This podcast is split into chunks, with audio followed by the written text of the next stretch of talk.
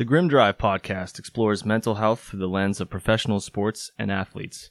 Pro athletes come forward more and more with stories about their mental health journey, what they have endured, and how they managed to push through, reflecting a mental health stigma that continues to be reduced. Pro athletes also leverage mindset to achieve peak performance, as well as representing and often driving elements of popular culture through the use of social media, technology, and personal branding. This places athletes front and center as role models for people of all ages, giving them a platform to reach many and deliver important information, including information about mental health.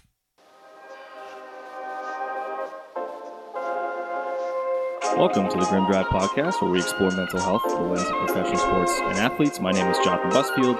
I'm here as always with my co-host John Cunett and a special guest co-host Madeline Cerullo. Today we're going to delve into all things Ted Lasso, season one and two. We might break that up into uh, into two episodes, and even preview our thoughts and hopes and dreams for season three. Uh, so, but first, I want to intro Madeline Cerullo. Madeline, welcome. Good morning. How are you doing? Good, good. Fantastic. We're excited to have you here. This, I'm sure this will be the first of many Grim Drive podcast appearances for you. Yes. Um, maybe even Madeline spinoff. Who knows? Yeah. I I hope know. so. Glam Drive. Yeah. That's what I said. We've- we've Glam drive. We've, we've talked. we've thrown out ideas. It's in the works. Um, Madeline is a clinical director at Riser and Tread. You know, on the team with John and I, and uh, we're very lucky to have her on the team at Riser and Tread, and also here for the podcast. So we're excited um, to get into into Ted Lasso. So you know, Ted Lasso. Just to talk about. I mean, most people know what this show is. Obviously, if you haven't, spoiler alert. We're going to get into things that reveal plot plot lines, characters, Yeah. our favorite um, you know scenes or, epi- or episodes or things like that from the show. Um, if you haven't seen it yet, definitely encourage you to go watch it. I think it's one. I think it broke the record for Emmys one and all kinds of other records on Apple TV and things like that. It is available on Apple TV. Uh, I went. I watched it first with my. I think my my brother in law He has Apple, has Apple TV, so I was just binge watching it over there, and then I just went and did a, a, a free seven day trial to to you know go back in and do a little deep dive Yeah. probably spent way too much time on it getting ready for this episode but Yeah. there's been two seasons so far um, the third one's in the works i think it's in production in february 2022 coming out in the summer of 2022 the writing's genius it's equal parts kind of like funny sports centric uh, emotional um, there weren't many expectations coming in we've talked a lot about expectations right i think Right. when expectations are low that kind of benefits the end result um, so how it came to be. I'm going to talk about that a little bit and just go through kind of a quick overview of the seasons. And then we're going to get into like sort of your main kind of key thing or takeaway or the, the one thing you guys really like about the show. And then we'll, we'll go from there. Um, so it actually came to be from a 2000. I thought it was from a Saturday Night Live skit. It wasn't. His dancing is from a Saturday Night Live skit. The dance he does. Um, you guys ever see What's Up with That? The skit. I haven't seen the skit. You no. have, you have to Google All what's, or you you know on YouTube watch what's up with that. It's it's run by Kenan, I think. Okay. Kenan, Okay. right? Yeah. He hosts this you know fictitious game show, and Yeah. uh, Jason Sudeikis is like a backup dancer on the show. So that's where that where he first kind of showed that dance. But the the Ted Lasso kind of character came from a 2012 commercial as a joke, and then they redid it in 2013. Um, Beard was even in it. Coach Beard was even in it as his Oh, assistant. I didn't I know this. no idea. This was I did. This is part we're gonna get to the in the second episode. We're gonna go into like an internet kind of deep dive a little bit Okay. because there's some funny funny things I found just by by searching about the show. But that's how it started. I didn't know that, and obviously, if you watch the YouTube video, it's like fi- the first one. I think each of them are five minutes. The one from 2012 and from Right. 2013. I think it aired during like a Champions League kind of thing, Oh, probably. and it was yeah. supposed to be like a spoof, like American Coach in Europe, Yeah. and it was it was hilarious. I mean, you can see why like they instantly wanted to turn it into a show. Yeah. Um, but so that's where it came from. Spoiler alert: As we go into this, I don't know about you guys, but like there's a lot of profanity in the show, and I'm going to swear. So Yeah. just you know, Yeah. for all the kiddos, earmuffs out there, right? If Yeah. you have, if kids listening, um, Right. It's, it, it, there's going to be some swearing. So the main premise is there's this American football coach uh, hired by the owner of a, of a fictitious Premier League soccer team to be their head coach as part of an effort by her to sabotage her own team. So she became owner as part of a divorce from her cheating husband, the wonderful Rupert. Mhm. Uh, we'll get into him, I'm sure. She knows he loves the team more than anything, and if she can sabotage the team and get them relegated, it would crush him, and she would get her revenge. You know, the whole "hell hath no fury like a woman scorned" kind of thing. Mhm. Um, where does that come from? I don't know. I think it's a No idea. play. I think it's a play. But In- go Rebecca. yes. Yeah. Um, so season one, we'll kind of go through the main. I would say the main concept. Season one is like a major league like story. You guys ever see Major League? Yep. Mhm. Okay, 1989. It's a baseball uh, centric movie about you know this this woman who takes over a team from her husband who passes away and just wants to sabotage the team so she can move the team to a different city from Cleveland to Miami. Right. Wants to be around the South Beach, uh, you know, nightlife, that kind of thing. And obviously, it, it backfires. Um, so that's the major, the the main theme of season one is that major league like storyline. Um, there's also the importance of having like a positive players coach and other, uh, other subplots. Season two kind of gets more into like mental health and sports, which obviously we care about. That's the whole point of this podcast is looking at mental health through the lens of sports. So that's the main theme. Also gets into like our past coming back to haunt us. Relationships are, key in in uh, both seasons, but especially season two, and then other subplots. So that's like the main kind of uh, theme of the show. So before we get into, we're gonna get into like kind of key lessons, uh, favorite scenes, favorite characters, things like that from each season. Before we get into that, I just want to kick it to you guys just to kind of get your your one thing that you really love about the show or that you want to talk about. If you had to talk about one thing, what would it be? And I'll start with you, Madeline. Okay. Um, well, I think that the reason why I watch the show is because the characters are so well written. I think we'll talk about our favorite characters later, but it's so hard to pick one because all of them Very true. Yeah, are got like just four. so I mean, they all have their own kind of individual piece about them that like keeps you engaged. Mhm. Um, I also just love Ted Lasso. I Yeah. gotta say, that's the one thing. Yeah. If I had to pick, it would be Ted Lasso. There you go. I know you, it feels John? like a cop out, but I'm like, yeah, seriously. I'm Madeline, re- right? favorite Go- character. Way to go on a Len limb there. Or okay. Len Tasso. yeah, but but I'm I'm looking Oh, at Len like Tasso. Yeah. Good yeah. Yes. my my favorite character like Ted Lasso, right? So, but Mhm. we'll we'll we'll get into some of that stuff too. Honestly, maybe it's a little bit of a curveball, but one of the things that I really really liked, and I don't know if they're going to expand upon this in season three at all. I doubt it. But the fact that he he makes the biscuits for Rebecca is I don't I don't know why it like sticks with me, Yeah, yeah, but that's yeah. like one of my favorite things that I think it's just like a representation of like his mental. Like I'm just gonna keep coming at you with Yeah. positivity and kindness, and I'm just gonna keep going. And we'll talk a little bit about over optimism and potential dangers of that. But I really dug that whole like idea um, Yeah. of him making biscuits and her like uh, like rejecting it and then just like wearing her down and then now she like can't go her day without them. I just loved that like that uh, comparison. That was one of my favorite parts of the of the show. As like Yeah. a consistent theme that's been going through the- Mhm. both seasons. Yeah, no, that is fantastic. I'm actually going to come at that from a, a di- same thing but different angle. Uh-huh. I, I'm kind of cheating. I have two quasi ones. Obviously, the Ted Lasso quips and sayings are, are Yeah. kind of what makes the show. Money. The positive roles of, of a coach, I think, is like something that really hit me at first because we talk a lot about that, about how, especially with male coaches and especially in the UK, I would guess, right? We Yeah. talked about how they're a little bit behind when it comes to mental health. The coach, the male coaches just tend to be the opposite of Ted Lasso. They tend to be like barking orders and authoritarian and kind of vicious and that kind of thing. And so that was a breath of fresh air. So I'm cheating a little bit because that's not my main one. My main one is the biscuits in the pink box. Now you came at it, so the- we're tied, right? You, Yeah. you came at it from the angle of him. You probably came at it from a better angle. Him doing that kind of gesture for Rebecca. My angle is just Rebecca consuming the biscuits and the, like. I find that like endlessly entertaining. There's Yeah. so many like she's such Devours an them. emotional eater and drinker. Yeah. It's like someone after my own heart with that. Like I watch her and it's just like hilarious. Like just Mm-hmm. because when I get stressed, that's what I. I mean, that's what I do. I just like munch on, I'll munch on donuts and cookies and whatever that kind of thing. So seeing the way she eats, and I'm, I'm gonna go ahead a little bit because there's one thing I found on the internet, so I'll just reveal it now. Apparently. She hate the biscuits tasted horrible. I, I did a deep In dive. real life? in real life, hilarious. they tasted first. They tasted horrible. Then the team found out she thought they tasted horrible, and they made them taste great. And so, in, in, later in season one and then into season two, they actually tasted good. oh, good. So good. it's funny. That's She's like, she said something like, "That was my best acting job of the whole show was making those things taste seem like they taste great." I'd be interested to know if, if she knew of the switch, and then like if, if the first time she tasted the new better biscuits was like That during is- a recording and like Yes. getting like a genuine could be- reaction we of like, be able to whoa, it. this Yes, is way yes, better. They taste great now. I'd be curious about that. I did find a recipe for the Ted Lasso You biscuits, did. so I'll share that with you guys because we're gonna have. I mean, you know, Madeline made us fantastic gingerbread cookies. yeah.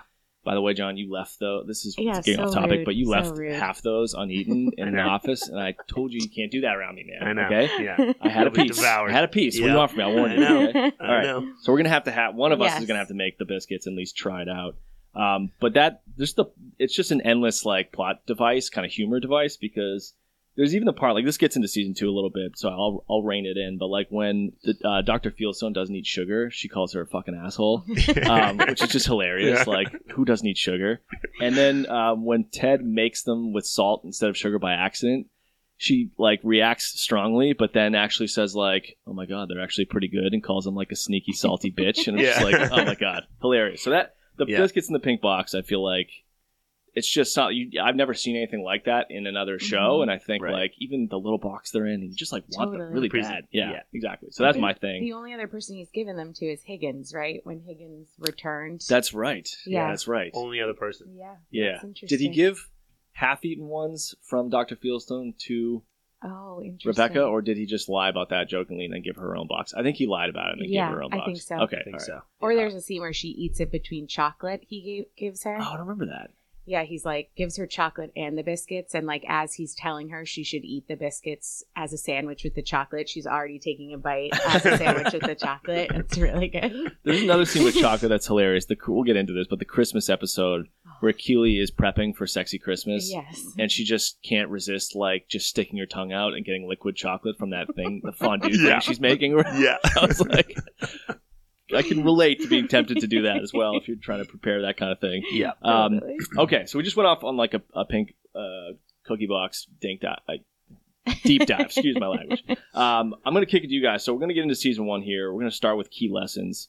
Um, I'll start with you, John, on this one. I kick Sure. you Madeline on the first one. So from from a season one perspective, what were the key lessons that you learned? You know, it could be from psychology, it could be anything, just life lessons, that kind of thing. You go. Yeah, we've actually talked about this like off air a little bit too. But one of the things that really stood out to me was just like the, and this is this is just all credit to the writing because you know they spent an enormous amount of time doing this, but like the the cultivation of all the different relationships and like the intricacies between Ted and Rebecca and Rebecca mm-hmm. and the team and like how there's like this momentum shift throughout this throughout the season. Um, and one of the key components that I found was that there was like a really healthy dose of accountability. And anyone who knows me knows that I am like, I do my crying when I'm watching TV shows. Like, I'm the same. I Movie- did not movies, know this. especially the animals. man, That's it like, gets I me can't. every single time. Yeah, if there's yeah. like a person who's crying on TV, it's Yeah. like instantaneous. Yep, yep. Like, uh, and I, um, Al and I watch Queer Eye. Have you guys seen that show? Uh, we can do another In the one past, not recently. We could do Yeah, another yeah, episode. yeah. Every every episode, it's just like uncontrollable crying. And one of the things that brought it out for me in season one was like there was a really healthy dose of accountability Yeah. that I saw within the relationships Mhm. of like someone making a mistake and addressing it, owning it, Mhm. talking to the person about that. And I found that so refreshing. Not taking it personally. Not taking Yeah, it yeah, personally and like trying to understand that the person was tr- either tr- maybe misguidedly mentioned something off-putting but or just trying to like tell them that they were doing something that was upsetting for them Mhm. and that really stuck with me. Yeah. I don't know why that stood out so much to me. Maybe we just don't see enough of it in other TV shows Mhm. or just in general. Um, but that was probably my for for season one. Like that was the number one thing that I noticed. Like when they were doing relationship development, they clearly spent time focusing on like this is how we want some of this stuff to go, and that really stood out to me. Um, and that was nice to see. And I think that. And like when we're talking about relationships, or I'm talking about relationships with clients, Mhm. like accountability is a part of that, and like not taking things personal. And I can't, I can't remember. Like, there's so much of that that I talk about with with clients or with parents. Um, that it was nice to hear.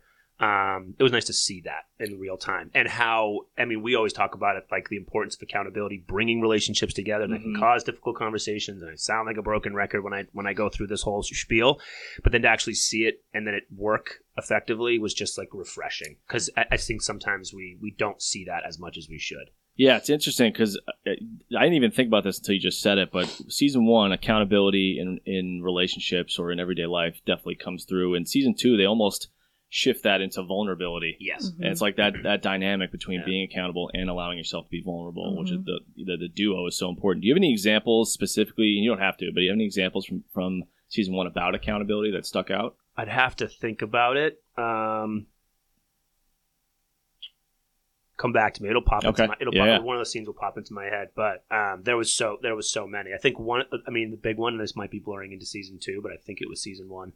Um, was like the, the the relationship between. I mean, that ended the relationship, but mm-hmm. not really between him and his ex wife. Yep. Mm-hmm. Yep. Of him just finally being like, I'm holding on to this, and Yeah. you know that this isn't this isn't what what you want. This is what I'm trying to Yep. force to want, and him just being like taking ownership of that and allowing the relationship. You know, I, I would say the relationship to grow and move, Right. maybe not together, but it was a healthy decision for him to be able to like take that on and then to be able to let like let her go. I don't know if I really I don't know if it's let her go, but I think it's about just understanding that that relationship is over Mhm. um, and by taking that accountability being able to like let both people start to continue to move in their um, in their lives This actually, I'm going to kick it to you in a second, Madeline. This Sure. that's, this actually relates to one of the ones I had for key lessons, and that's uh, like the limits of optimism. Because I think at, part of that I'll get into that accountability too. is how his optimism. I think his wife even says like it's just it, it was impossible for her to be around. Like he's too optimistic. I think she says something like that. Yeah. And then you know, Coach Beard finally flips out on him for this kind of thing and says like, look, winning does matter. Uh, Mhm. It's okay to be competitive, which is another kind of theme I had. A key lesson that it's is okay to be competitive, but there's a lit like optimism is great, but if you're just seeing everything every day through rose-colored glasses, that is kind of a form of denial, in my opinion. It's a, it's a Mhm. form of emotional suppression. You know, you are sort of deluding yourself into thinking everything's fine. It doesn't mean we don't want optimism. It just means we have to be. I don't know what the percentage is, but we have to be optimistic while also being honest with ourselves about the things that we're not okay with, or that do hurt our feelings, or that make us feel down, and be emotionally upfront with ourselves about that to give us. I think we've talked a lot about when it comes to emotions and how to cope with those in a healthy way.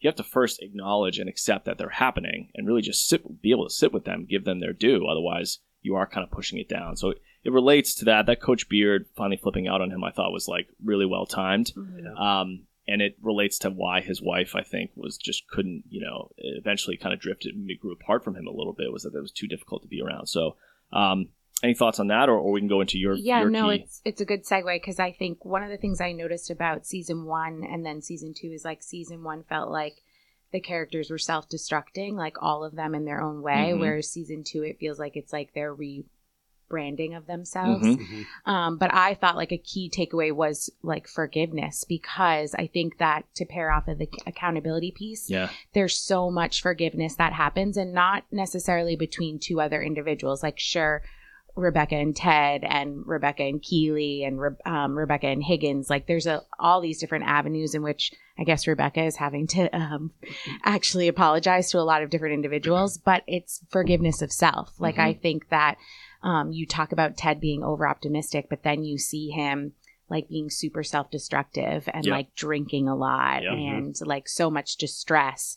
Um, and so it just proves that like even though people present as a certain way totally. in particular roles, that like at the end of the day there is some of this like really negative coping that happens. Mhm. Um, so yeah, I mean, you both were kind of in line with what I was thinking about is just like, and Ted just like really leading with his emotion brain, like just like drastic changes to lineup and like, you know, getting drunk over the divorce papers Mhm, and, mhm.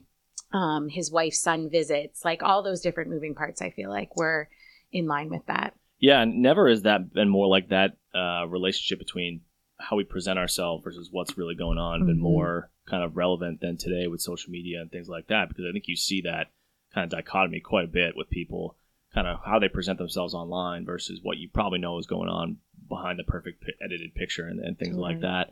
And it's interesting because you mentioned forgiveness, and I think um, that ties into a, a key lesson I had, which was like how to handle bullies or difficult people. Because I think Mhm. his abi- Ted Lasso specifically, his ability to forgive really kind of wraps into how he deals with difficult people. right. Um, Jamie uh, Tartt being one of them, right? You Mhm. know, the whole. I mean, Jamie Tartt's a great, great character, so I'm not like it's worth it, right? Yeah. But um, he, you know, leaves. He, he leaves that team, goes to a different team.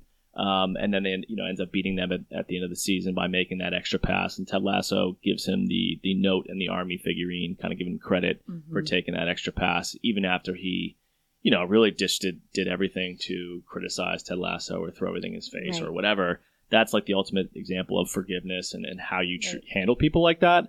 I wish I could handle people like that in real life. I, I'd love to say I do. I don't. Um, Yeah. I think it's an area I could probably grow in. So maybe I'll take I'll, Yeah. I'll take a little page out of Ted Lasso's playbook on that. Um, we talk a lot about you know in our work, working mostly mo- not all, but mostly with young guys in therapy about you know how sometimes guys aren't ready for therapy and you have to let them walk away. So I think that's probably how I relate to it a little bit more. Is that I've had young guys who you know, I know would benefit from the work um, if they gave it a chance. Not not many, but they just you know they've walked away before they're willing to commit to it. They stormed out, Mm-hmm. you know, and sometimes we talk a lot to the team about this, but sometimes you have to be that therapist who they do that to, and you have to not take it personally. Mhm. Um, in case they come back because you're Right. modeling the right trustworthy behavior that you're not going to abandon just because they flipped out or didn't weren't ready right away, or they're never going to come back to you. But that experience is something that's going to hit them later on and convince them to maybe go to a different therapist. So Right. that's kind of how I relate to it. Any other key lessons from season one from from either of you? Well, I just have to mention because you said um, watching Ted manage difficult people. I think this was season one. The dart scene with Rupert. That is on my favorite Maybe scenes. the best Yeah, money, scene. yeah. Yeah. Okay. Yeah, so, I won't good. go too into it, Yeah, but yeah. talk about managing difficult people. That was really when Yes. he's like, and I didn't tell you I'm a lefty. I was like, yes. Which is great because this also Yeah. that we'll get into that this. whole scene was just Yeah, the whole so scene's good. fantastic, and it also ties Yeah. into how much how well they. I don't want. I won't go. We'll get into this in a second. All right, right? Yes. Um, because it relates to like movie references and, and music references and things like that. Sure. But um, any other takeaway, like key takeaways or key lessons from season one for you, John? No, just to follow up when you were talking about optimism, because um, th- it's going to be a continuous theme that goes through, right? Yeah. Because he's like the classic over optimistic Yes. person, and then Mhm. denies the stuff that's going on. And it, you would you would you would start alluding to and talking about, and this is some of the stuff that comes up of like there is an equal balance that can be had between pessimism and optimism, right? Mhm. And pessimism can just be rebranded as realism, Yeah. um, and if you can't be realistic with what you're seeing, then you can't move forward, right? Like optimism can be the locomotive after, but if you don't know what you're pulling, it, you're sort of you're you're in real trouble. So, you know, I think that some of the conversations that I have with people is around that of like having an optimistic viewpoint of the future of of, of that, but having a real firm understanding of what's going on like right now, being able to acknowledge, accept, and then use optimism to move forward, and that includes like you know, if you have a bad game or a bad day or things like that, just accepting that and then understanding, like, okay, what do I need to do for myself to move forward in a more productive way? Mhm. And I think for Ted, he was just about, like, how do I keep coming at it with optimism? And then in season two, we see the downfall of what that looks like um, without really understanding the all the other stuff that was going on for him. Clearly, like, he's drinking, like Madeline mentioned, he's Mhm. drinking a lot. He's doing these drastic change in behavior things, which you don't Mhm. like to see. Mhm. So that was, you know, that that was something that I think was really important. Um, and I think that again, the show did a really, really brilliant job of like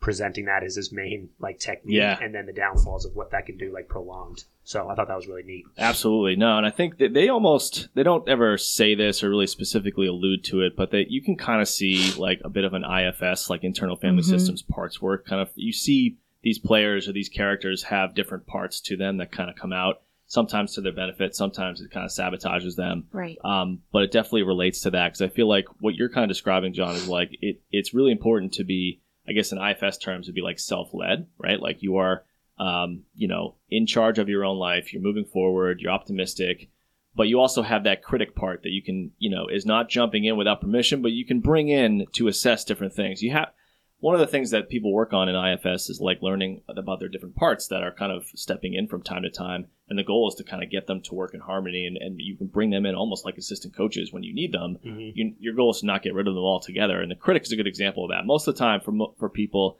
the critic is like talking too much and jumping Right. in. I would say with Nate, this is a great example. Mhm. His critic, Oh, we'll get into him because like it relates to the whole like dad issues that, that really permeate a lot. I know, I know, it's tough. Nate. I know, Judas. Yeah.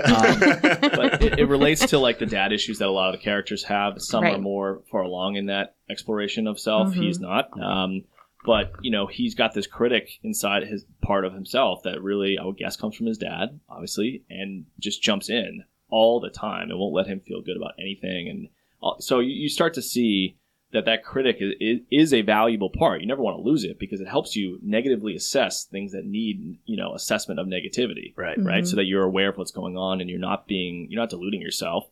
But if that critic comes in too much, then it just like it, it really just sabotages your entire life. Yeah, and it can't be deci- it can't be a decision maker for your behavior. Right? Correct. That's where optimism can come in. The Yep. critic can give you like, hey, here's the information that I'm seeing that Yeah, you it's need a to work on. Right? Yes. Like these are things you're feeling insecure about, not thing. correct. And then let's turn off. Let's let's you take that information, put it through optimism, and then Mhm. move forward with trying to make these feel a little bit better. Yeah. When you don't do that, you're you know sort of screwed. Absolutely, absolutely. So a couple other uh, key lessons I had. One was leadership can can come in many forms. I think Ted is totally open to new di- new ideas from anyone. um, which is a great leadership quality. I think this is Mhm. how. Now it, it kind of backfired on him in, in the end, right? We'll get to that later.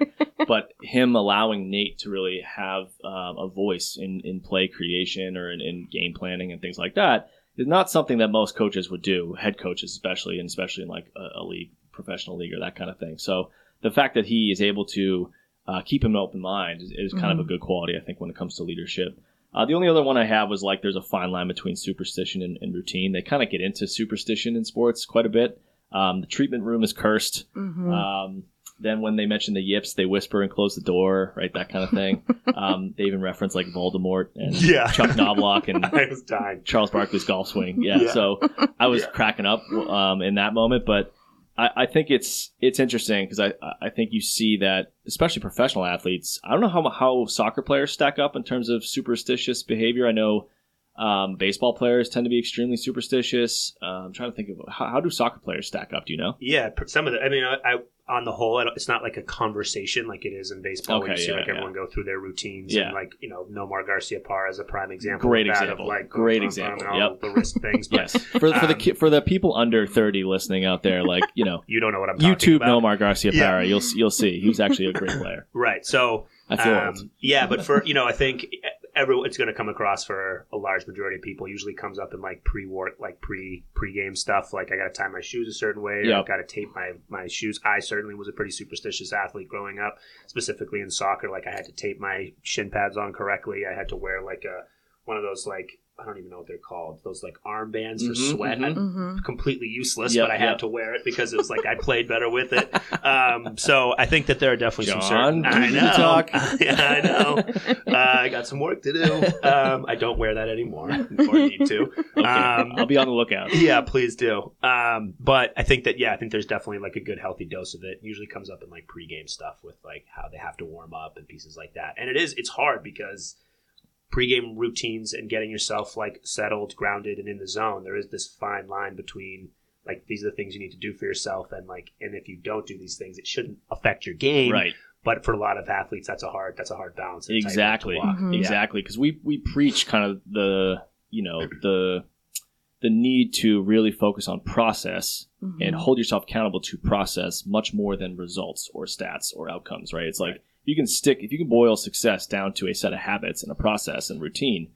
Then you just trust that that combined with the variable of time is going to lead you where you need to Right. get. It's not always going to be you know a linear trajectory upward. It's going to be some steps back to st- take three steps forward, but it's going to get you where you need to get. But the, it's very easy. That's a slippery slope. It's very easy for people to get into that routine and have it be either compulsive or very superstitious or both or that kind of thing. And, and uh, it's just it's something for people to watch out for because I think process is so key. But it can uh, if you get if you tether it to luck too much, it really can can blow up in your face or, or cause you to have some some difficult emotions that you don't need to um, don't have to bring on to yourself. So Yep. Um, all right, so maybe we'll get into any other uh, key takeaway key lessons for you. I think I Okay, got it covered. let's get into season one favorite scenes. Mm. Madeline, I'm going to go to you first. What was? I'm what worried was, I'm gonna uh, It take doesn't have to it, be just one. You can go into a couple. but- Okay. yeah. Well, the one that has to be named is the first Diamond Dog scene with Roy. Yes, Mount Up. Which, by the way, does anyone know what song that references? No. They play it in I think one of the Yeah, I don't know. episodes. Nate Dogg and Warren Oh, G. yeah, man. Nate it's Dogg, actually right. a song. Yeah, I yeah, know. yeah.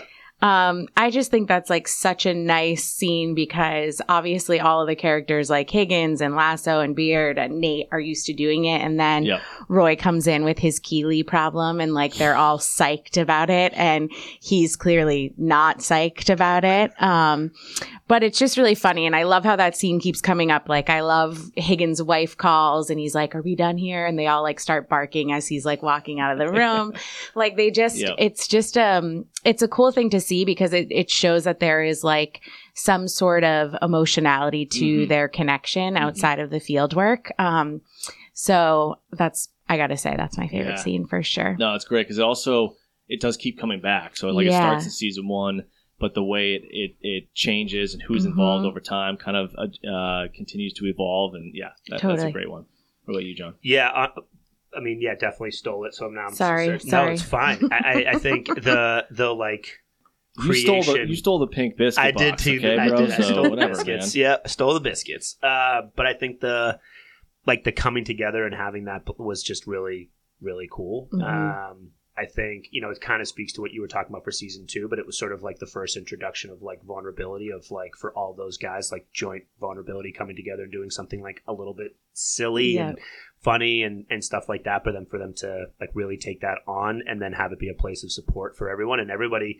I think through season one and two, every single person who's a a dog, uh, a diamond dog, has benefited from that group. Uh, group therapy Mhm. essentially. Mhm. Um, everybody's benefited from that, so I think it's really cool. The other, the other, and it's relates kind of to it, but I can't, this is one I, I die every time. But Higgins trying to get through into the office when he's trying to climb through the window, and it's like, forget it, forget it. Um, I thought was kind of funny, um, and I just was like, I think I was crying at that point, laughing, like watching him go through too. So um, that that was probably my one of my one of my favorite scenes, like the cultivation of that. Yep.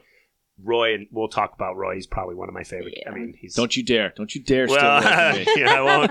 Well, just a little piece, but he is one of my favorites, and just his like harumph attitude Yeah, to, oh, the, to everything. The is- growl. the Oh growl, God, dude, the it's so good. swearing, the like. The, it's it, we'll get into him more, but his introduction to that was really funny because all that stuff like faded away, and you got like a real, you know, the facade of Yep. Roy went away for a while, and he got like some real. You got a real glimpse of him.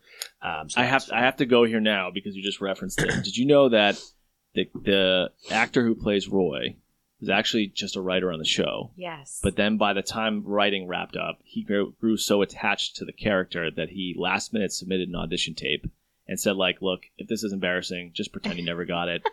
And they gave him the part. That's so I mean, cool. how Yes. could you not?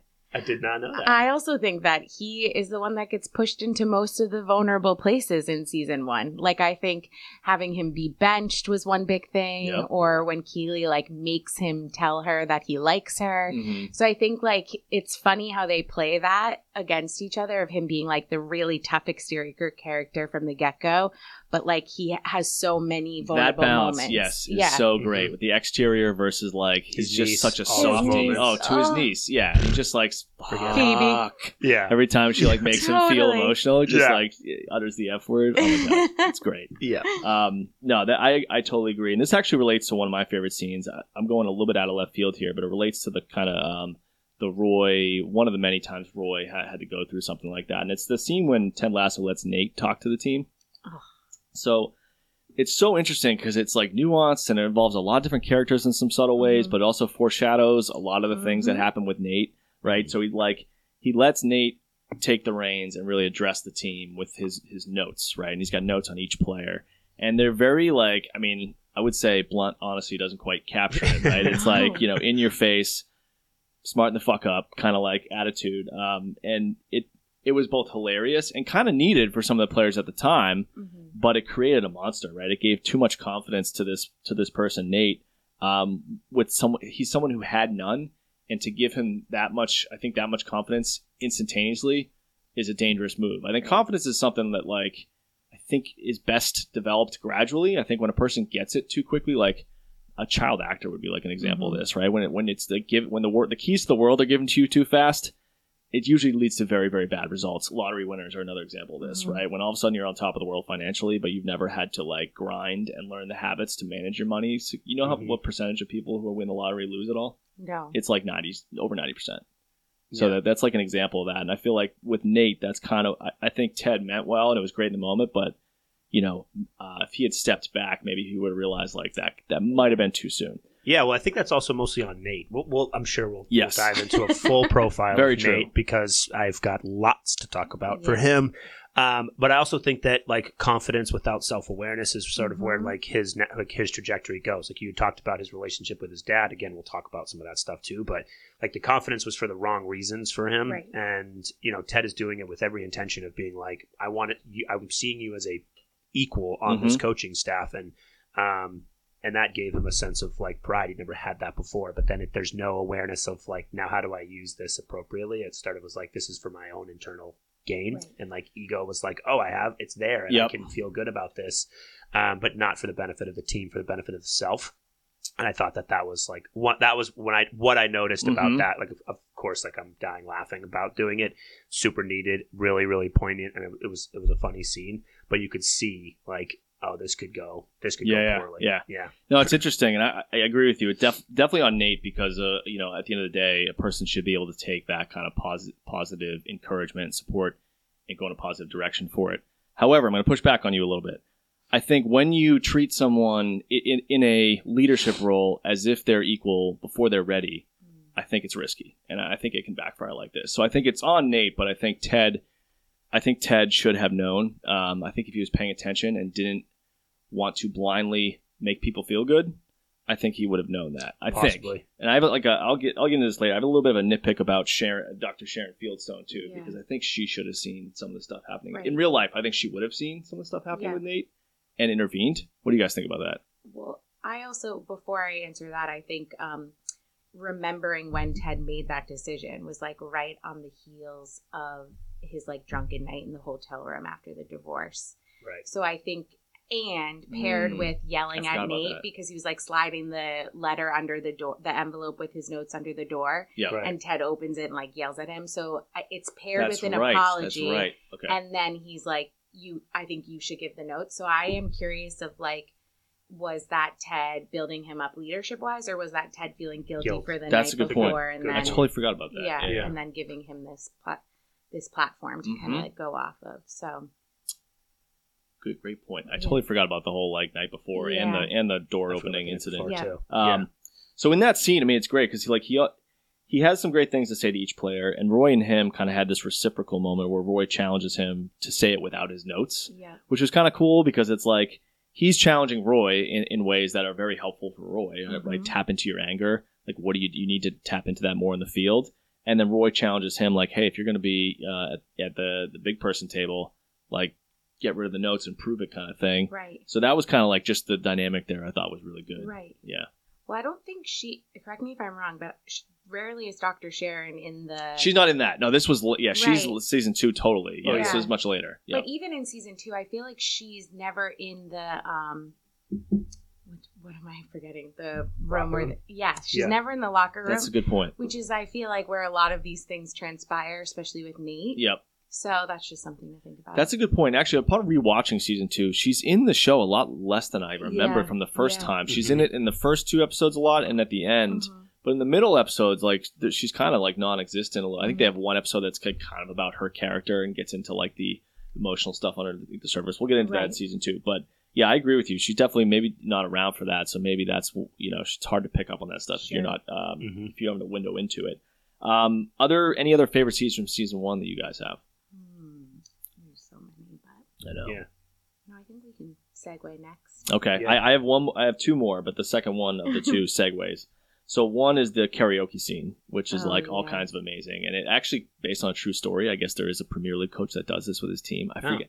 We can Google it afterwards. I forget which team. You would know more. Is Tottenham is Tottenham a team? Mhm. I think it's Tottenham. The Okay. coach either before or now does It's- that. I, you know what? It's so hard to keep up with who the coaches, uh, the Premier League teams these days because they change so frequently. Yep, yep. But yeah, So that was that was uh, that scene, that karaoke scene is hilarious. It's a, a kind of an end at the at the beginning. Coach Beard nails Lady Gaga, which is just classic. Mm. We'll get into him more because he's got some random sneaky singing dancing s- skills. But Rebecca clearly can sing, yeah, um, don't which go into that. I'm going to talk about that later. okay, okay, I'll save that.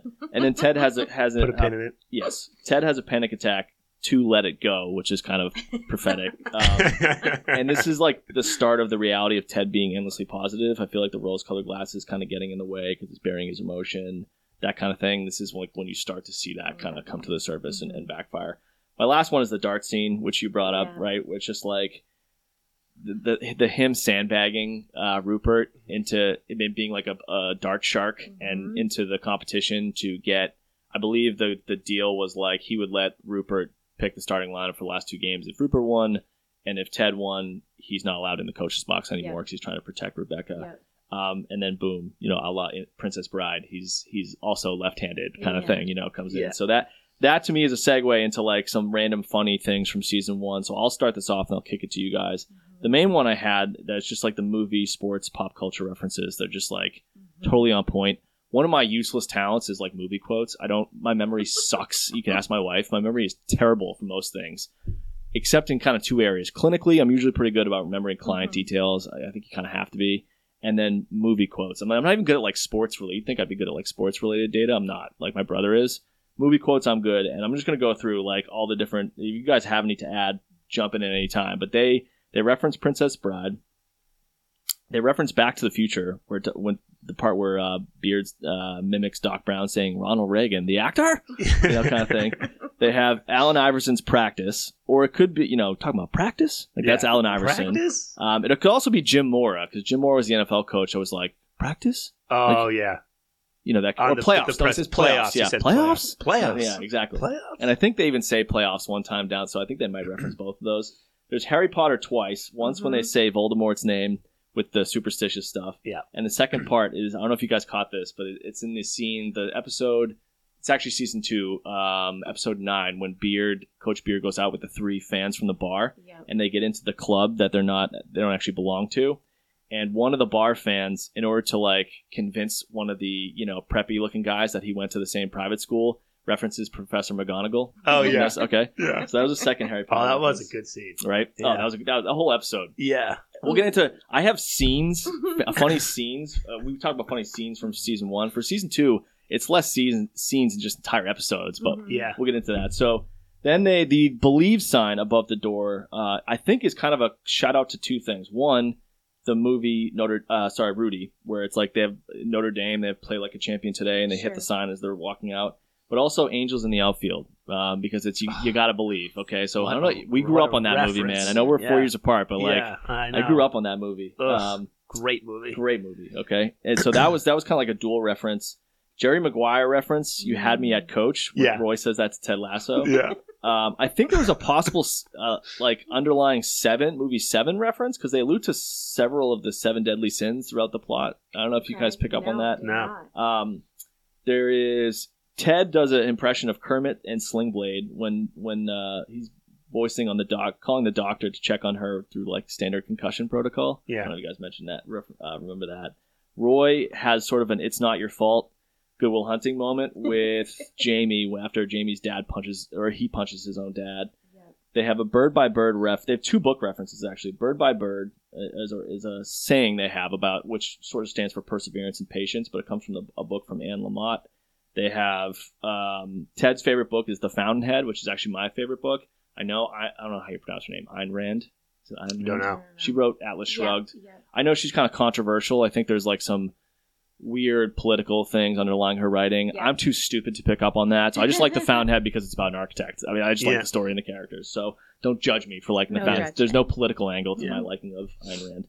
Um, the Doctor's favorite book is Prince of Tides. I've never read that. Have you guys read that? No. Mm-mm. I've never even heard. I think I've heard of it, but I've never read it. Yeah.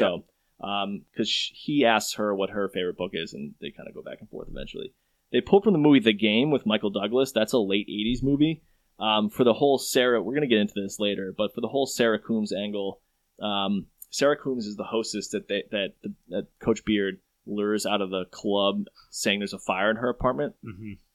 and they, they say subtly like tomorrow's going to be better for Sarah Coombs than any other day in her life because you know she thought her apartment was burnt down fire. but it's not Yeah. um, that's a re- reference to the movie the game with michael douglas where there's this elaborate game for millionaires where they sort of sabotage set up this like plot to convince them that their life is over they're going to die or something terrible has happened only to reveal that none of that was true Mhm. um, the goal being i've always thought there could be a th- don't i have never looked into this it's not an actual idea it's just like one of my tangent adhd thoughts but like i've always thought you could maybe create like a therapeutic approach based on this like just the like okay let's say someone goes through something Ruin a traumatic. person's No, life no, and see how they, hear see how they me out. And then be like the out. next day. Surprise! No, hear me out. Hear You're me out. let's say something go- someone goes through something traumatic provided there's no ptsd i know i'm going on a limb here okay Yeah. provided there's no ptsd what happens to them the next day it's usually like the comparison the the black and white comparison to how bad the day before was makes the next day seem like the best day of your life so Sure. like i call it the migraine effect when i was younger i used to get migraines all the time and they were terrible you ever have one Oh, yeah. okay you still oh they're brutal Yeah, they're right brutal. um but the next day was like the greatest day of my life because it's like you don't have a migraine so it's just a regular day, but by comparison, it's glorious because of how much like misery you're in. Anyway, So that's off on a tangent. I don't know. I don't No, know, Jonathan. I know. Not buying in. it doesn't exist. buying in. But that's the plot of the movie. They do Needs a little reference it. more Yes. development, I think. which actually relates to my last movie quote um, when uh, I think Ted says, "I can handle the truth." Yeah. Um, so I, I can handle the truth of the fact that that's never going to be an evidence based practice. Yeah. Um, but that he references a few good men there. It's Yeah. a movie with uh, Tom Cruise. Any other ones that you guys picked up well, on? the only thing I'm going to say is that I think this is season two, the rom communism that he says. I missed Um, that one. I think it's in um, the rainbow episode, like right in the beginning. Uh-huh. But I was like looking into that a little bit more, and they were saying online that like they often reference romantic comedies throughout season one and season two, just like very subtly. Huh. Hmm. Yeah. I'm not a huge rom com fan. Maybe that's why. I didn't pick Yeah, up on it. so- I gotta look into that. Okay. Um, Notes. There are subtle and blatant quotes, but he does say rom communism. I think I'm trying to remember. Let me look at my notes. It's like he's talking with the team, and um, as he's addressing them, he's talking about how you have to believe everything's going to work out in the end, like a Mhm. rom communism. Ah, okay, got it. Mm-hmm. Yeah, Well, so, so- like cliches from rom coms. Yeah, exactly. So like the team always bounces back. Kind Yeah, of yeah, yeah, yeah. yeah. Right, Okay.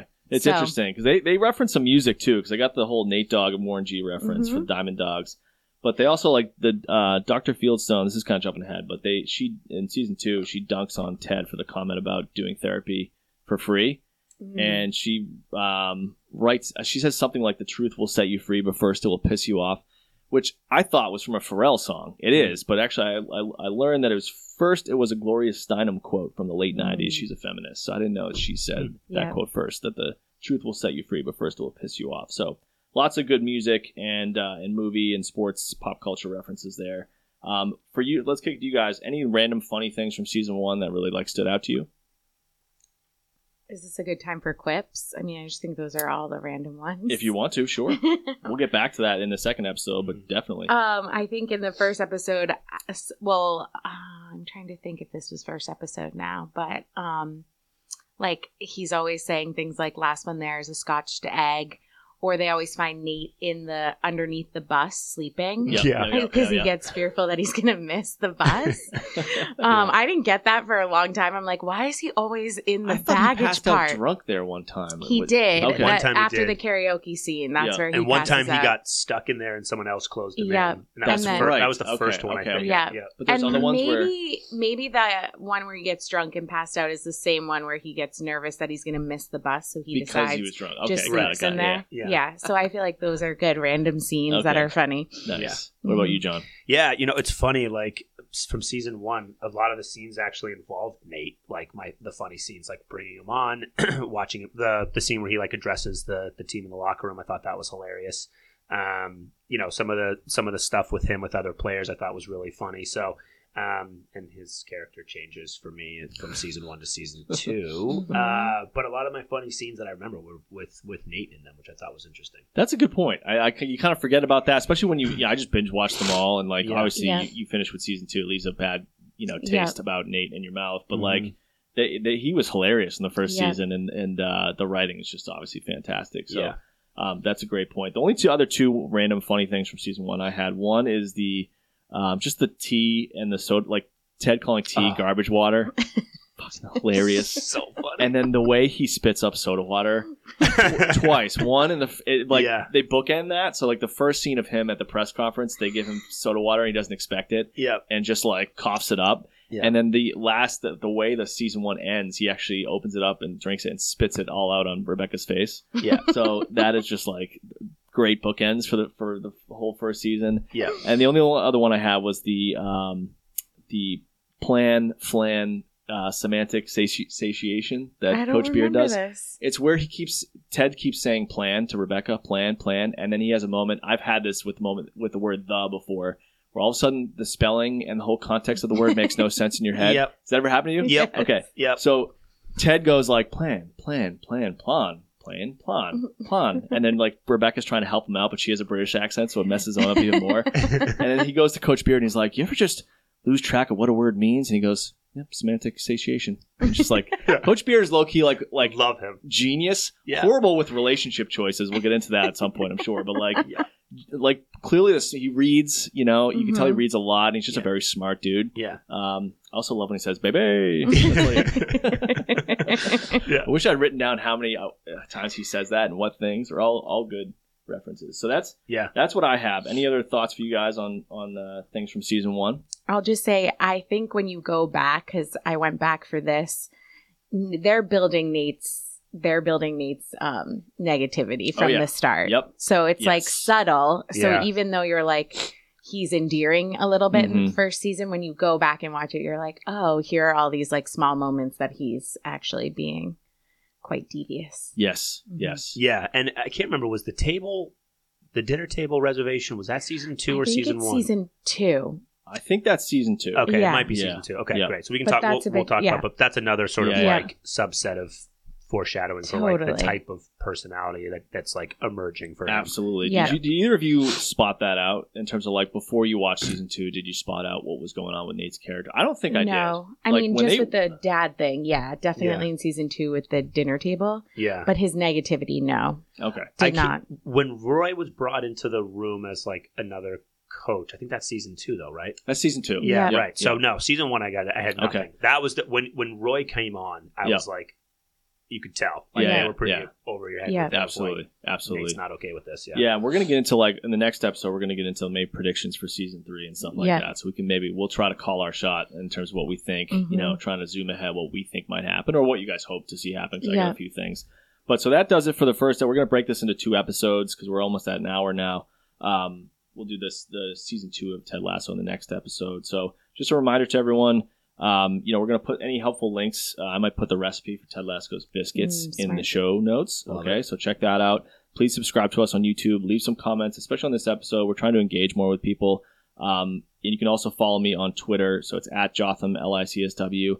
My follower count is rising, Johnny. I'm just gonna- I'm just gonna let everyone know. Be, Getting be careful. popular. I'm just getting started, yeah. and I have some good dialogues. Don't let going your head on. get too big. Well, no, it's know, not about. don't I, leave us I, I don't give a shit you know. about follower count. I give them like if the follower number means more people are going to engage, I'm Yeah. all about it. And it, Yeah, it started to happen. Like I have a few people that actually rec- um, requested. Like I put out a tweet about like if we could do any episode for the podcast about Oh. mental health, Cool. what would you want to see? I had one person reference. Um, um, she referenced postpartum depression. Then she said like, Cool. "Oh, but I guess you guys are, are male focused." And I said, "No, like you know, our, our work Yeah. is mostly with young guys, but the podcast really gets into a lot of different mental health topics. So we're gonna need some help from you, Sure. Madeline, on that Got the it. postpartum depression episode."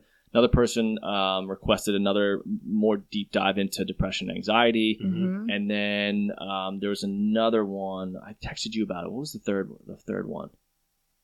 Oh, it was about um, how to manage like online life oh Okay. yeah. uh, like we- like personality, um, identity, online life in web in Yeah. online, but also Web three in the NFT world, that kind of thing, versus being yourself in, in IRL in real life, Sure. and how those two mix and how to stay in a good place mental health wise, which I thought was like a great request, Yep. and it's something where look, I'm not going to sit here and pretend like we have all the answers, especially because that world is very new. Right. But it's I think it would make for a great episode. Yeah. it's something that I think we should brainstorm Yeah. about because I think there's going to be a lot of people now, but especially in the next five years, who probably struggle with balancing those two things. And I think Mhm. we can get into like maybe some some good insight into how to possibly do that. Sure. Um, yeah, well, I think for a lot of people, like their online personas value they value that more than Yes. they do their in real in real life persona. So for for sure, like finding ways to talk about how to balance those things is both important, but you know how do you how do you balance that? Yeah, especially because I think I for some people, you know, their their online life might be more authentic to who they are,